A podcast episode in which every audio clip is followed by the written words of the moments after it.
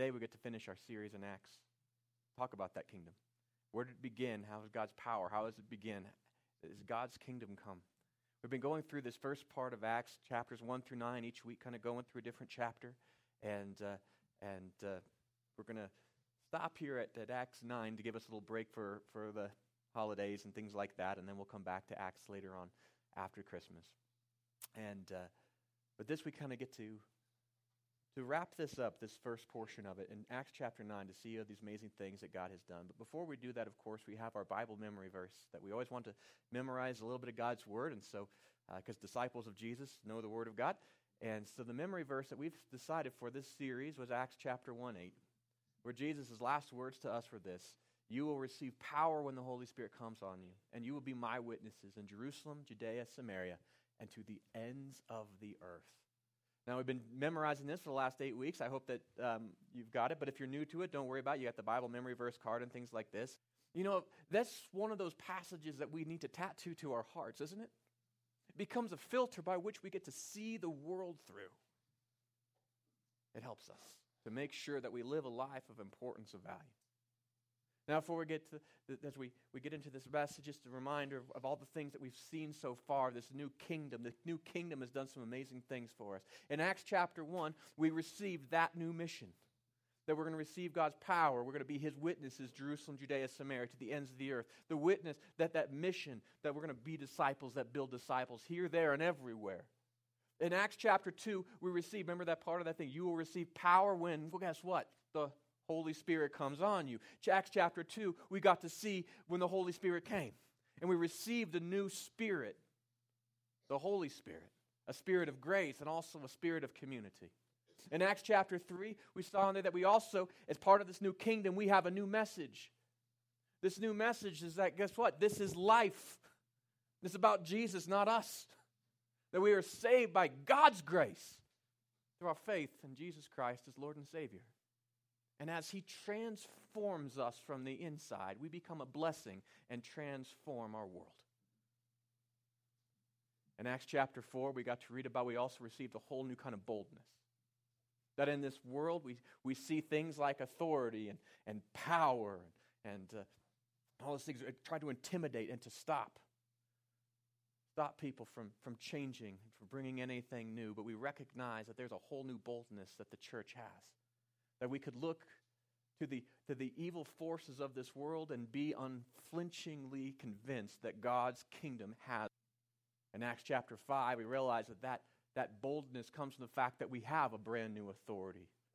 That we no longer just serve the ways of this world, but we serve God Himself as we carry about His plans. He has the authority to send us to every single nation. His authority overrides all others. And so we work with underneath a greater authority. And then we found in, in, Acts chapter 6 that we also, in that authority, we've been given a new identity in Christ. Not one that is based upon what everybody in the world bases their identities upon their race, their socioeconomic backgrounds, their last names, their, their gender, their whatever you want to make these things that people decide that we're going to make this is what we're going to identify wise we realize that God gave us a new identity, that we are His children, we are part of His kingdom. That if we're going to be partisan, we get to be partisan in that. His kingdom that, that has, that reaches out all kinds of people from all over the globe, and therefore we can love all kinds of people. And the kingdom of God is able to bring about a unity and a love and a healing to this world. It's amazing. In Acts chapter 7, then we recognize that that new identity breeds a brand new kind of witness. We, we, we get to testify to better things. We saw in Acts chapter 7 that first martyr of the faith, and martyr means witness, how Stephen was able to be able to stand before those who would bring about false charges and answer them with truth and with compassion. And his witness wasn't about himself. His witness and his life demonstrated that there was a transforming power in him, but also a great love for even those that were in darkness that God had called him to them. In Acts chapter 8, we recognize that that kind of persecution provides us new opportunities. That every single day on this world, God has an opportunity for us. That He's not just preparing us for some future event, but He's prepared you perfectly for today. And tomorrow, you'll be perfectly prepared for tomorrow. That God is at work right now. His kingdom is not just going to come. Jesus said, My kingdom has come. And it is coming now into this world, in you, through you, doing amazing things. And today is the day of opportunity. The day is the day of faithfulness. All of that. Now we bring to Acts chapter 9 where we see all of this kind of coming together and we recognize that it brings about a whole new kind of life. A whole new kind of life. So if you have your Bibles, please turn to Acts chapter. Acts chapter 9, it's a, it's a powerful, it's a powerful story that we see in here. One of the greatest evidences of the truth of our faith is actually contained in this chapter because we see a life transformed and that transformed life transformed our faith, transformed the world. As we go through, we'll start with just a summary of it. We start with, with this man. His name was Saul. And these, he was a, a persecutor of the church. And we read about how he finds Jesus in the most unlikely and unexpected of ways and then how he was transformed by that and then accepted by the church that he was going to go persecute. And how God gave him then a mission to people that were totally unlike him and empowered that mission. And then the chapter ends then going back to looking at Peter too. And seeing how the apostle Peter was no longer just in Jerusalem, but also was at the in Samaria and and Judea, was in Samaria, and he was spreading the gospel even further, getting ready to spread the gospel to the very ends of the earth. That's Acts chapter 9. And so we see that this chapter has got some pretty amazing things in it. Let's focus in on, on really the main thing that I wanted to it's the it's the conversion of Saul. And so if we wouldn't mind, just, just join me. I'm going to read the first 22, uh, 21 verses in, in Acts chapter 9. This is an amazing story says, Meanwhile, Saul was still breathing out murderous threats against the Lord's disciples. He went to the high priest, and he asked him for letters to the synagogues in Damascus, so that if he found any there who belonged to the way, whether men or women, he might take them as prisoners to Jerusalem. As he neared Damascus on his journey, suddenly a light from heaven flashed around him, and he fell to the ground, and he heard a voice say to him, Saul, Saul, why do you persecute me? Who are you, Lord? Saul asked. I am Jesus, whom you are persecuting, he replied. Now get up and go into the city, and you will be told what you must do. The men traveling with Saul stood there speechless. They heard the sound, but did not see anyone. Saul got up from the ground, but when he opened his eyes, he could see nothing. So they led him by the hand into Damascus and for three days he was blind and did not eat or drink anything. In Damascus there was a disciple named Ananias, and the Lord called to him in a vision. Ananias, the Lord told him, Go to the house of Judas on Straight Street, and ask for a man there from Tarsus named Saul. He is praying. In a vision, he has seen a man named Ananias come and place his hands on him to restore his sight. Lord, Ananias answered, I have heard many reports about this man and all the harm he has done to your holy people in Jerusalem. And he has come here with the authority of the chief priest to arrest all who call upon your name. But the Lord said to Ananias, Go. This man is my chosen instrument to proclaim my name to the Gentiles and their kings and to the people of Israel. I will show him how much he must suffer for my name. Then Ananias went to the house and entered it. Placing his hands on Saul, he said, Brother Saul, the Lord, Jesus, who appeared to you on the road as you were coming here, he has sent me so that you may see again and be filled with the Holy Spirit. Immediately, something like scales fell from Saul's eyes, and he could see again. He got up and was baptized, and after taking some food, he regained his strength. Saul spent several days in the disciples with the disciples from Damascus. At once he began to preach in the synagogues that Jesus is the Son of God. And all who heard him were astonished and asked, Isn't he the man who raised havoc on, in Jerusalem amongst those who called on his name? And hasn't he come here to take us prisoners, uh, take us as pri- prisoners uh, to the chief priests? Yet Saul grew more and more powerful, and he baffled the Jews living in Damascus by proving that Jesus is the Messiah. Talk about a transformation. Saul was the, an enemy of the church.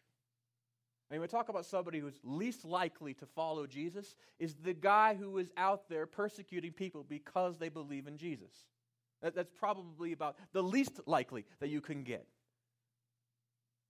He was at Stephen's execution. He was there giving agreement. Uh, he, he led the terror campaign in Jerusalem that caused all of those Christians to flee the city as refugees, abandoning their businesses, their livelihoods, their communities, everything. He was the, head of that. He did such a great job, and he was so zealous. He was like, I want to export this. Let's franchise this terror. Let me go now into Syria is now. Let's go up there and let's go to Damascus so that I can also terrorize the Christians there. This is where his, his heart was. And he was so good at it and he had so much power that even the chief priests were like, Yeah, you're the guy. He was widely feared. Uh, what is it like? What verse thirteen? When uh, Jesus says, "Hey, go to Straight Street." There's a guy named uh, uh Saul there from Tarsus. You're going to pray for him. And and what is what is Ananias' response? He's like, uh, "Jesus, you might have the wrong guy." Right? Maybe you haven't heard about him, but he's a bad dude. Ananias would be terrified. He was going to have to go to his enemy. God was calling him to the craziest, wackiest of places. But he still went.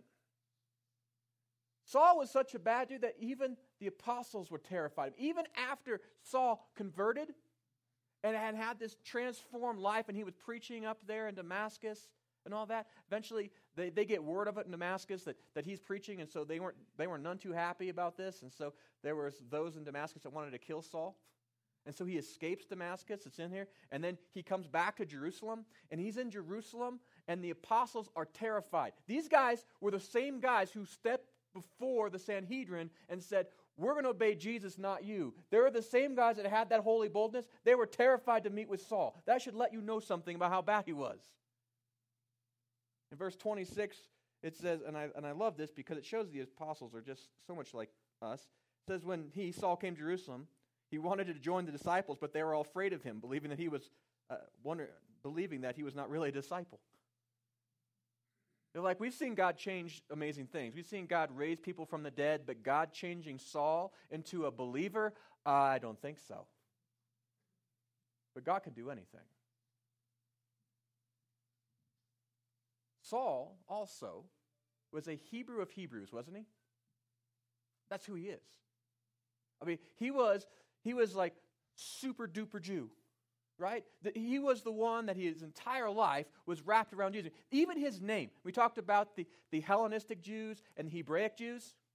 Saul was a Hebraic Jew. That's his name, Saul, after King Saul, right? He was, he, he was not Hellenistic. He was a, a, a person that was all about, he was proudly Jewish. In fact, in Philippians, Later in his life, Paul writes about this and his attitude towards it. In Philippians 3, let's go back. It says, If someone else thinks they have reasons to put confidence in the flesh, I have more. Circumcised on the eighth day, the people of Israel, the tribe of Benjamin, a Hebrew of Hebrews. In regard to the law, a Pharisee. For as for zeal, persecuting the church. As for righteousness based upon the law, who you would think that God would choose to be an apostle to the Gentiles. Uh, he was a Zionist, right? He was like, Jerusalem for the Jews. Get those dirty, awful Romans out. Saul was a zealot. He's going to keep his faith, his Jewish faith, faith pure. He was a racist. As most, he felt that, that the Samaritans were half breeds. And the Gentiles, they called dogs. And yet, God changed him. And what changed Saul? He meets Jesus. That's what changes him. That's the point that the kingdom invades his life. He was on his way to persecute the church. He was on his way to do something truly evil. It's not the time most of us think we run into Jesus. But sometimes Jesus comes looking for us. Verse 4 and 5 had to be devastating for Saul because what he thought he was doing was good. Like most of us, when we're doing absolute wicked things, we justify it in our minds, don't we? Saul thought he was defending the purity of the faith, believing in his heart that God was pleased at what he was doing. Genuinely believed that arresting and murdering people, causing deep levels of terror, was a good representation of God's heart. He believed it so deeply. And when he was on that road and Jesus knocks him off his donkey with a bright light, imagine how hard that would have been to realize that everything you believed was true was a lie. That you had actually been working against the very God you thought you were fighting for that your moral compass was so askew that it led you to do wickedness and you thought it was absolute purity. Imagine the level of, of humiliation where he realized that he had been persecuting his own Messiah. And notice what Jesus said Why are you persecuting me? Saul had raised his hand against the Almighty. This is not the kind of person that you would think that would God would then change to use as a, as a mighty instrument of his kingdom. But you know, when Saul met Jesus on that road, our understanding of God is like this. Sometimes we think God is like us. If there was somebody out there, an enemy of yours, that was speaking bad about you, that was making people who liked you their lives miserable, he was getting things about you. He was doing bad stuff. And you had a chance to, to find him on a road and knock him off his donkey. You would just keep knocking him, wouldn't you? Because that's the human way. God had Saul exactly where he wanted him. And he gives Saul grace. Saul, who thought that the church had to be protected, the faith had to be protected by persecution receive something unexpected from God unmerited grace. Jesus says, There's a plan for you. Get up. You're going to go into Damascus and you're going to wait. But I have plans for you. It's not over. He receives grace from Jesus, but he also receives grace from Ananias, doesn't he? When Ananias gets called to go visit this man who was a terrorist,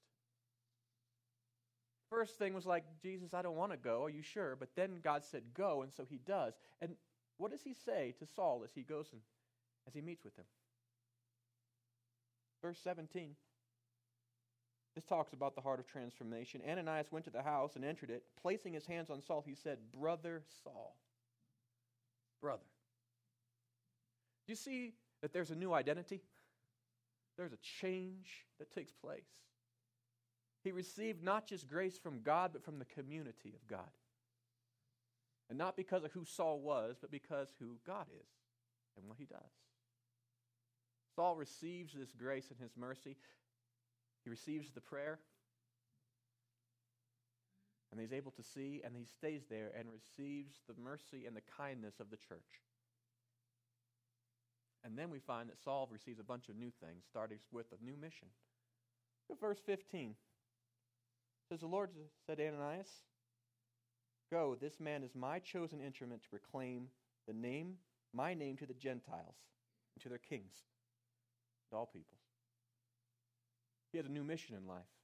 His old mission was to make the church look like I think it should, to make the faith behave like I think it should, to keep it pure. But Jesus gave him a whole new mission. He opened his eyes. Was no longer to purify the Jewish faith, but to expand the faith even to the Gentiles. A new mission. And in that, he received a new spirit, didn't he? You recognize this? That it says that when he would pray, it the, the brother Paul? That verse does it say, so that you will receive the Holy Spirit. This man who was a, an enemy of God, who was persecuting Jesus, God gifts him with his own presence and gives him the power of the Holy Spirit. And notice that Paul didn't go preach before this.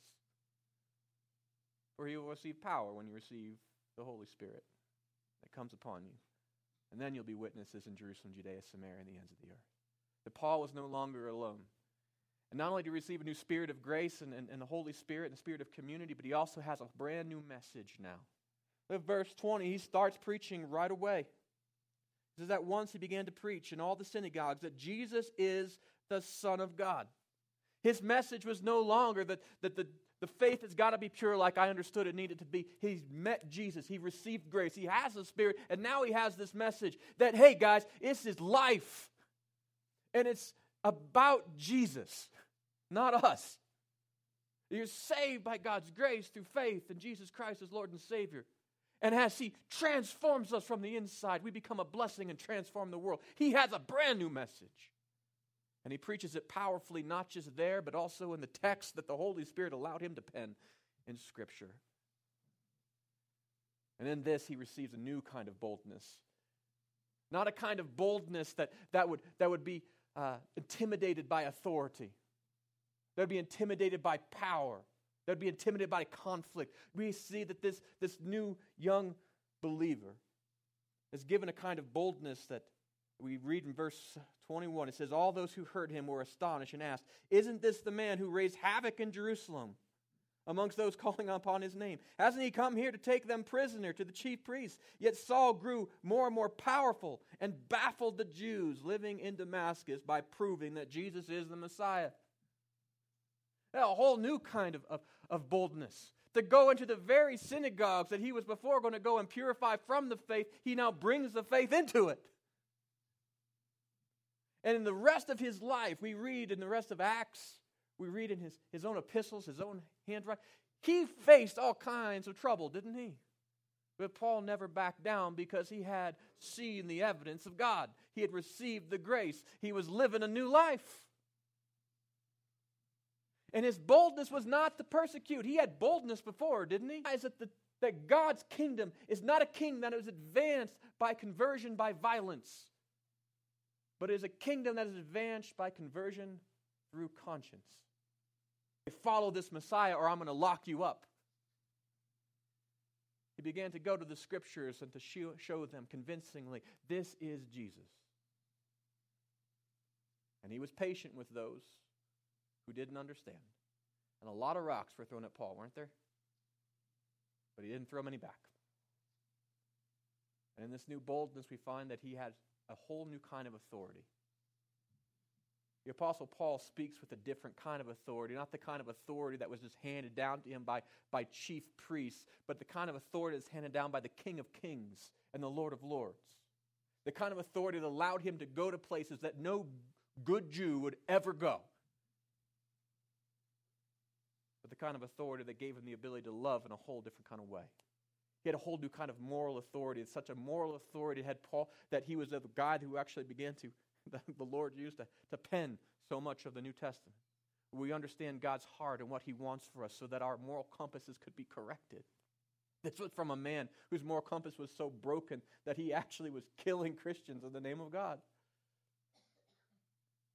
Paul had new spiritual authority, didn't he?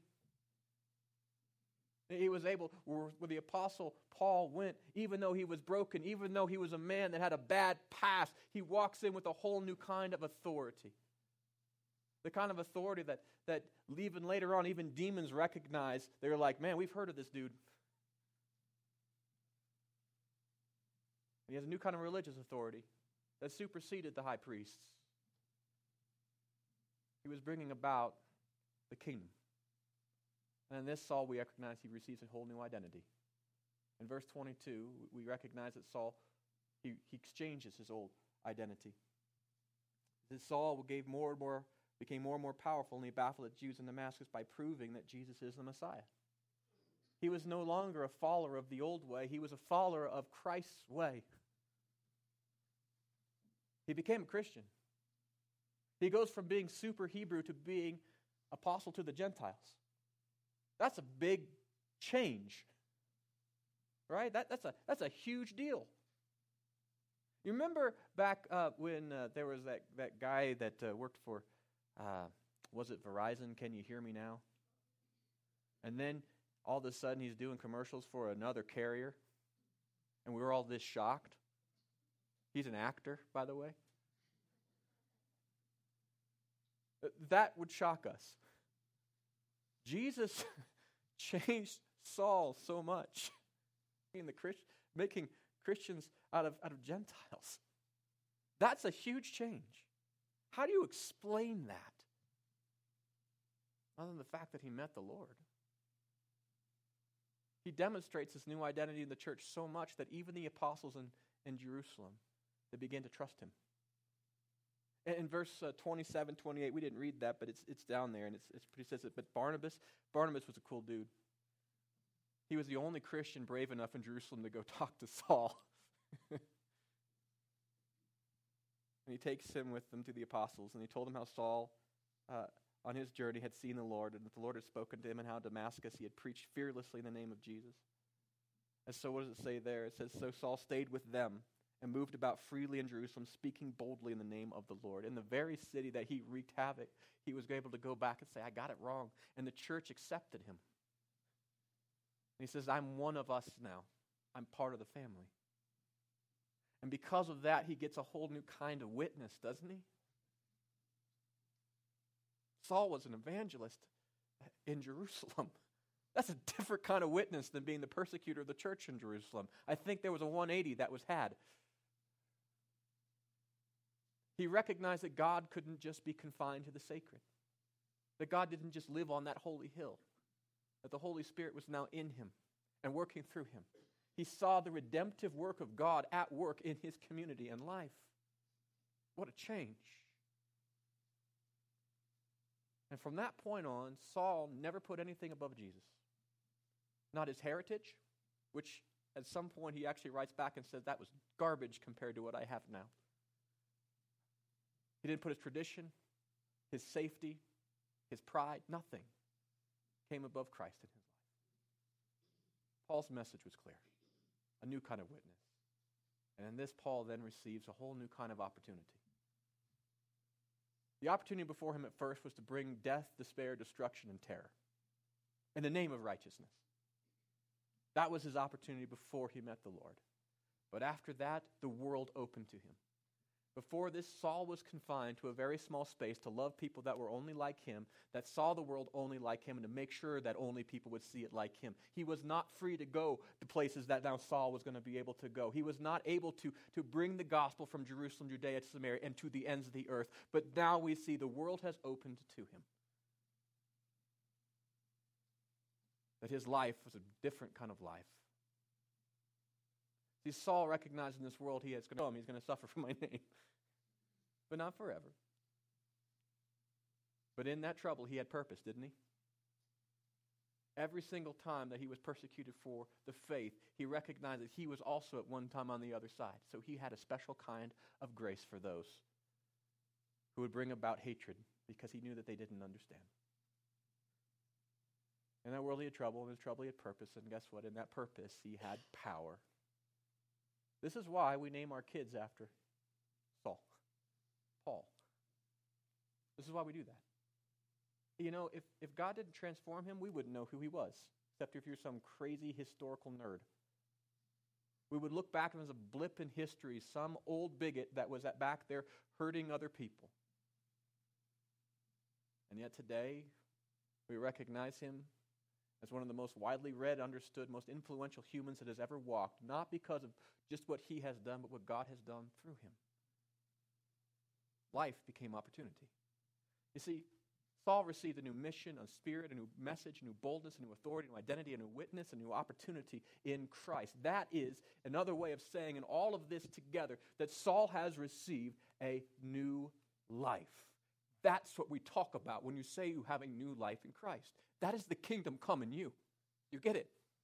It's not about a conversion where I'm just getting fire insurance, where God is just going to take me and leave me like I was. That's not how God converts. God changes. God has given you not just eternal life, but life more abundantly today. A new life. He can take a persecutor of the Jews and, and make him an apostle to the Gentiles. He can take an enemy of Christ and make him his spokesman and ambassador. That's what God does.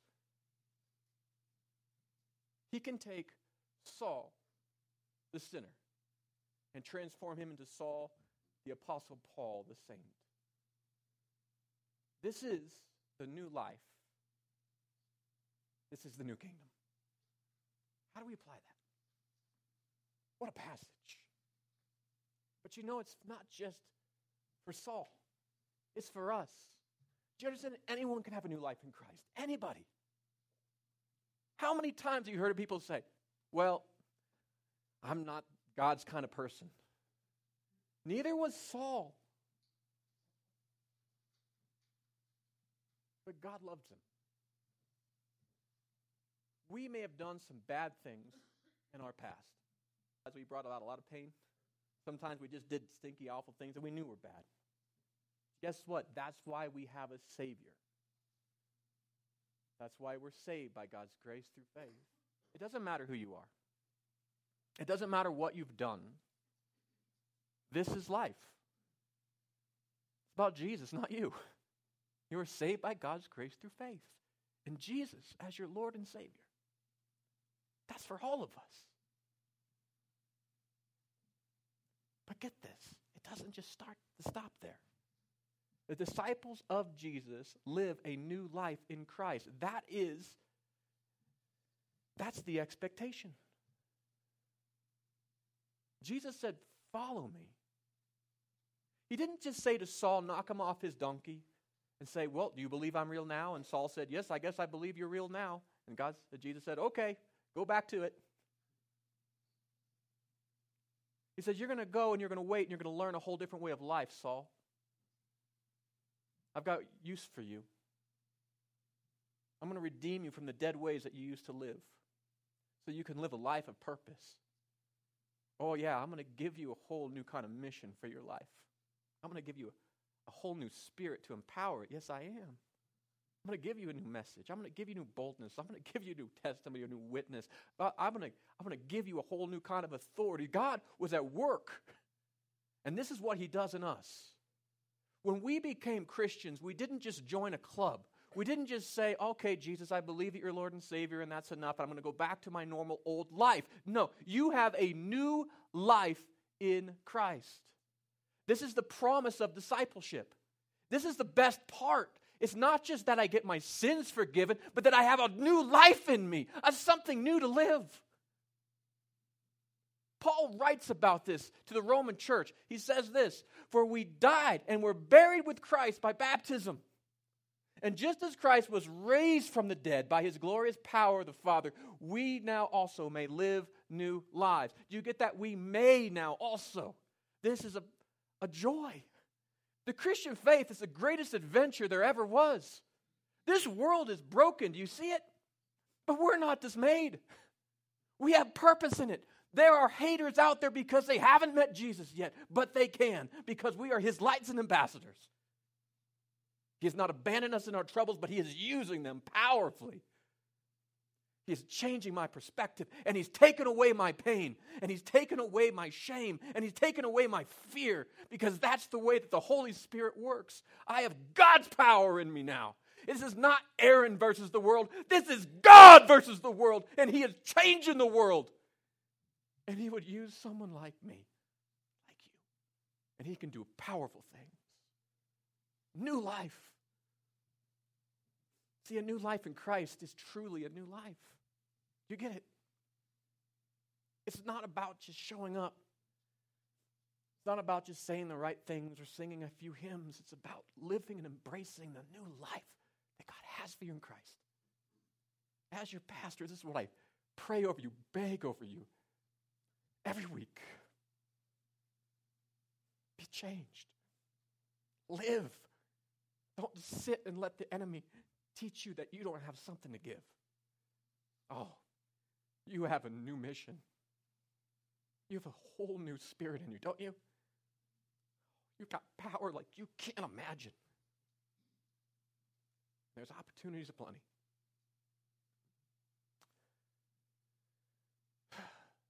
This is what we're called to. This is for all of us. The question is are you living the new life? Are you living it? And if you're not, are you ready?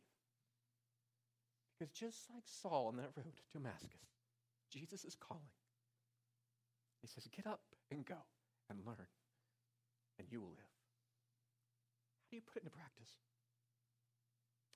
Well, as I bring this series to a close, we recognize that discipleship is a series of steps, isn't it? It's always got to be a next step. Every day, a next step following the Lord. Sometimes my next steps are just getting up because I fell down, but that's a step. I've got some next steps that I suggest for you. In the back of your connection card, I wrote them down. First one is maybe memorize Acts 1 8. Maybe you say, you know what? I've been listening to this for eight weeks. It's time. This is what God, you will receive power when the Holy Spirit comes upon you. You will be his witnesses in Jerusalem, Judea, Samaria, to the ends of the earth. Maybe would you begin today and say, I'm going to start believing that? Think about this new life that he's called us to, a better life. Or maybe what you want to do this week is read the book of Acts. This is not a fairy tale. This is the story of God invading this world with light and love and truth, with redemption. This is our story. So maybe you begin to read it this week.